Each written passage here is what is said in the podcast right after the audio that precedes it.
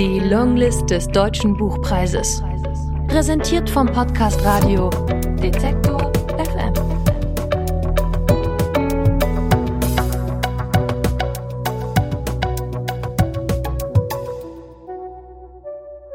Aus Tim Staffel Südstern.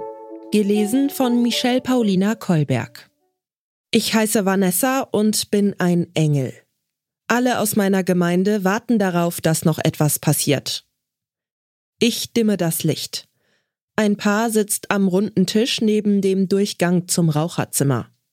Noch sind sie kein Paar, erst morgen werden sie eins sein. Sie trinkt ihren Wodka Lemon mit dem Strohhalm. Er wirft den Strohhalm weg. Sie will Kinder, er denkt nicht mal drüber nach. Fünf sitzen am Ecktisch beim großen Fenster mit Blick auf die Bierbänke draußen. Die habe ich schon um elf angekettet. Nach elf schenken wir draußen nicht mehr aus, weil sonst die ausgesperrten Hunde auf den Balkonen zu heulen beginnen und nicht mehr damit aufhören. Die fünf sind ein Stammtisch, der steht jedes Mal woanders. Keiner ist von hier. Vor zehn Jahren sind sie unabhängig voneinander in die Stadt gekommen, haben sich kennengelernt, sind zusammengezogen. Einmal im Monat feiern sie gemeinsam, dass sie sich noch immer kennen. Nur leben sie verschiedene Leben. Sie haben sich viel weiter voneinander entfernt, als sie sich eingestehen möchten. Deshalb trinken sie schnell und viel, damit sich Nähe einstellt. Ich fülle den Kühlschrank mit Flaschen auf. Er ist größer als ich. Ich zerteile Zitronen und schaufele Crushed Eis in Gläser. Der Junge, der vor mir sitzt, liest Gedichte, am liebsten die von Rimbaud. Er würde gerne nach Hause gehen, noch ein, zwei Folgen The Big Bang Theory gucken und dann einschlafen. Sein Freund ist auf der Toilette, ihm kann er das nicht sagen. Sein Freund möchte feiern, er weiß nicht, wer Rimbaud ist. Sie studieren beide, nur nicht dasselbe. Ich gehe ins Raucherzimmer, leere die Aschenbecher, nur eine Frau sitzt noch da mit ihrem Freund. Seinen Heiratsantrag hat sie abgelehnt, das ist schon ein paar Wochen her. Sie raucht und denkt darüber nach, warum sie nicht mehr singt. Ihr Freund ist Steinmetz. Er trägt ein dunkelblaues Seidenhemd, das zieht er nur an, wenn sie mit ihm zusammen ist. Sie möchte Swing tanzen, er hat zwei linke Füße. An ihrem Zigarettenfilter bleibt auberginefarbener Lippenstift haften. Er hört schlecht, sie spricht trotzdem leise. Sie möchte sich verändern, nicht mehr nur vom Geld des Vaters leben, der nicht aufhören kann, sich um sie zu sorgen. Er hat nichts dagegen. Sie möchte helfen, er weiß nicht wie. Er möchte Zigaretten. Die Schachtel in ihrer Handtasche ist leer. Ich bringe ihm welche. Woher weißt du? fragt er. Der Freund von Rimbaud sitzt wieder neben seinem Freund. Wo gehen wir hin? wird er gleich fragen.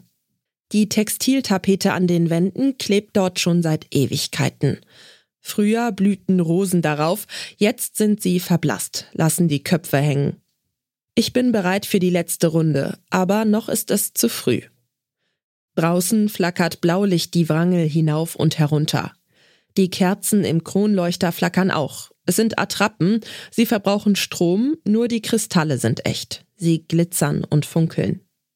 Der Kronleuchter ist riesig, unser ganzer Stolz.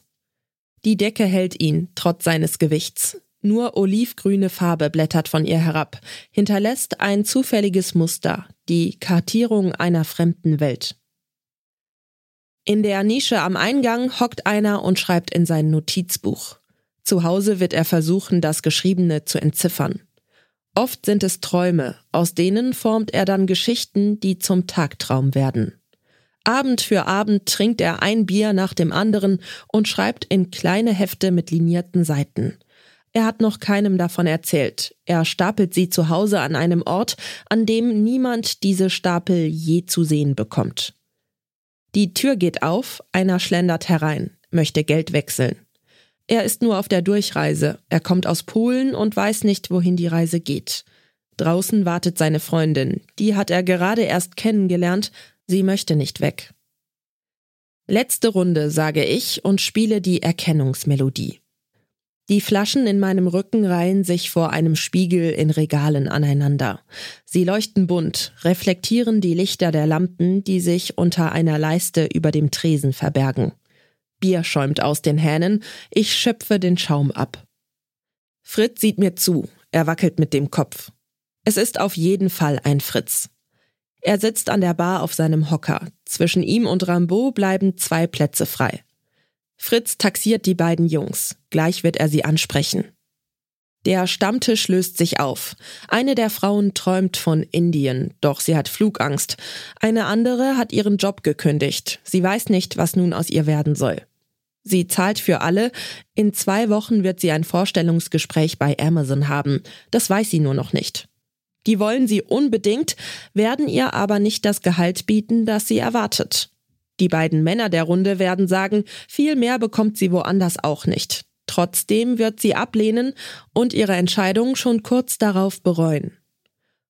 Heute Abend beläuft sich ihre Rechnung auf 150 Euro. Sie rechnet, 155 wird sie gleich sagen. Ich zähle die Sekunden. 155, sagt sie. Ich lächle, bedanke mich. Das habe ich geübt. Fritz wackelt weiter mit dem Kopf, folgt den dahinrasenden Zeilen auf einem unsichtbaren Bildschirm. Ich spreche ihn an. Hallo Fritz. Ich kann es nicht lassen, rate ihm, seine Bildschirme ab und zu mal auszuschalten. Sofort hält er still, begreift nicht, woher ich seinen Namen kenne. Erst denke ich, er hat eine Frau und Kinder. Ich denke, ja, aber sie leben woanders. Doch dann wird mir klar, Fritz lebt nur mit sich selbst, seit 49 Jahren. Rambo und sein Freund kommen nicht weiter. Rambo bestellt einen letzten Gin Tonic, sein Freund möchte noch ein Hefeweizen. Ich rolle die Flasche hin und her. Gleich wird Fritz nicht mehr an sich halten können, wird die beiden fragen, ob sie etwas zu rauchen haben. Der Freund von Rambo hat Gras dabei, aber das wird er für sich behalten. Fritz gehört zu IBM, er findet keinen Schlaf mehr. Sie aktivieren Kameras in seinem Rechner, die laufen wie eine Stechuhr, überwachen ihn und seine Arbeit, wollen sehen, ob er seine IBM-Gebete spricht. Den ganzen Tag löst Fritz Probleme am Rechner. Er kann nicht abschalten, das schafft er ohne Hilfe nicht, deswegen möchte er etwas zu rauchen, damit er runterkommen kann. Rambo leert sein Gin Tonic Glas. Fritz soll es mit Trinken probieren. Rambo würde gern mit mir nach Hause. Er traut sich nicht. Sein Freund möchte wissen, wo es jetzt hingeht. Fritz möchte schlafen. Der in der Nische schreibt noch in sein Notizbuch. Er beobachtet Rambo, malt ihn zum Prinzen aus. Ich kann mich nicht entschließen, das Licht hochzudimmen, die Szene aufzulösen, sie hinauszuwerfen. Draußen erwartet sie nur Treibsand. Hier drinnen können sie sich noch für einen Augenblick an etwas Unsichtbarem festhalten. Die aus dem Raucherzimmer haben sich auf keinen Tanz geeinigt. Morgen wird es ihnen gelingen. Die Musik verstummt, ich stelle den Verstärker aus, bei Fritz geht es nicht so einfach. Rambo und sein Freund lassen ihn sitzen. Rambo wird seinem Freund folgen, sie werden weiter trinken, Eintritt zahlen. Der Freund wird mit anderen lachen, die er noch nie zuvor gesehen hat. Rambo wird schweigen, lächeln, träumen. Ich spüle Gläser, lösche Lichter. Fritz ahnt noch nichts von seinem Glück. Warte, sage ich, bleib. Ich habe ein sanftes Indika für ihn. Fritz strahlt. Ich wünsche ihm eine gute Nacht, die wird er haben. Ich schließe die Tür zur Bar ab, ziehe die Vorhänge zu, gehe hinten raus über den Hof. Am Schlesischen Tor ist es auffällig ruhig. Niemand scheint es eilig zu haben. Der Verkehr steht still. Alle halten inne für eine Gedenkminute. Jeder denkt an etwas anderes. Oben an den Gleisen leuchten Neonlichter die Gesichter aus. In allen steht Erschöpfung, niemand gibt es zu. In der Bahn steht mir eine gegenüber, ganz jung noch. Ihr Blick streift erst den Boden, dann richtet sie ihn geradeaus. Er geht durch alles, durch alle hindurch. Vor ihr verschwimmt die Welt auf einer Leinwand. Sie weiß nicht, was sie tun soll.